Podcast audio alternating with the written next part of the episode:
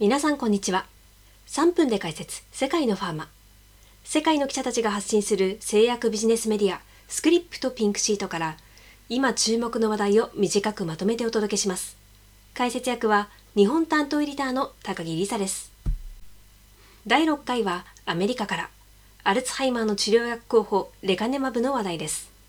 エーザイとバイオジェンが手掛けるレカネマブは、9月末に第3層試験の速報を発表。早い段階のアルツハイマー患者を対象に、病状の進行を平均で27%遅らせるなど、主要評価項目を達成しました。より詳しい結果は、11月の終わりに改めて発表される予定です。すでに承認に向けた動きも進んでいます。アメリカでは FDA による迅速承認制度、アクセラレイテッドアプルーバルの審査が来年1月6日に終了し、3月には全面的な承認に向けた申請がうまくいけば最速で進む見込みです。日本やヨーロッパでも来年の早い時期に承認申請が行われる予定です。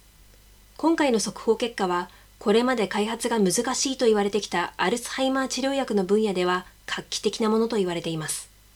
レカネマブの他にも開発が進む治療薬候補として、ロシュが手掛けるガンテネルマブ、イーライリリーのドナネマブがあります。このうちガンテネルマブについては第3層試験の速報が年内には発表される予定です。また、ドナネマブについては、すでにアメリカで迅速承認の申請が進んでいますが、第3層試験の結果が出るのは来年になってからと言われています。3つの薬にはそれぞれ高い期待がかかり、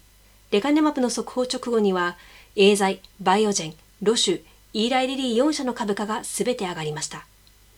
無事に承認が下りれば、2023年のブロックバスターとして、それぞれ数十億ドル規模の売り上げに成長すると予測されています。今回は製薬ビジネスに特化したスクリップからアメリカのマンディ・ジャクソン記者による A banner moment for Alzheimer's positions Azai Biogen at the head of the pack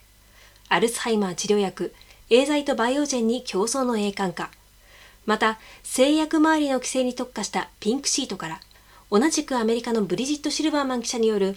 Lecanemab conversion from accelerated to full approval could be among fastest ever. レカネマブ史上最速で迅速承認から正式承認の切り替えを達成かの2つの記事からお送りしました。今回取り上げた記事の URL は配信の概要欄でもご紹介しています。記事を読んでみたいという方スクリプトピンクシートの購読をぜひご検討ください。それではまた次回。お楽しみに。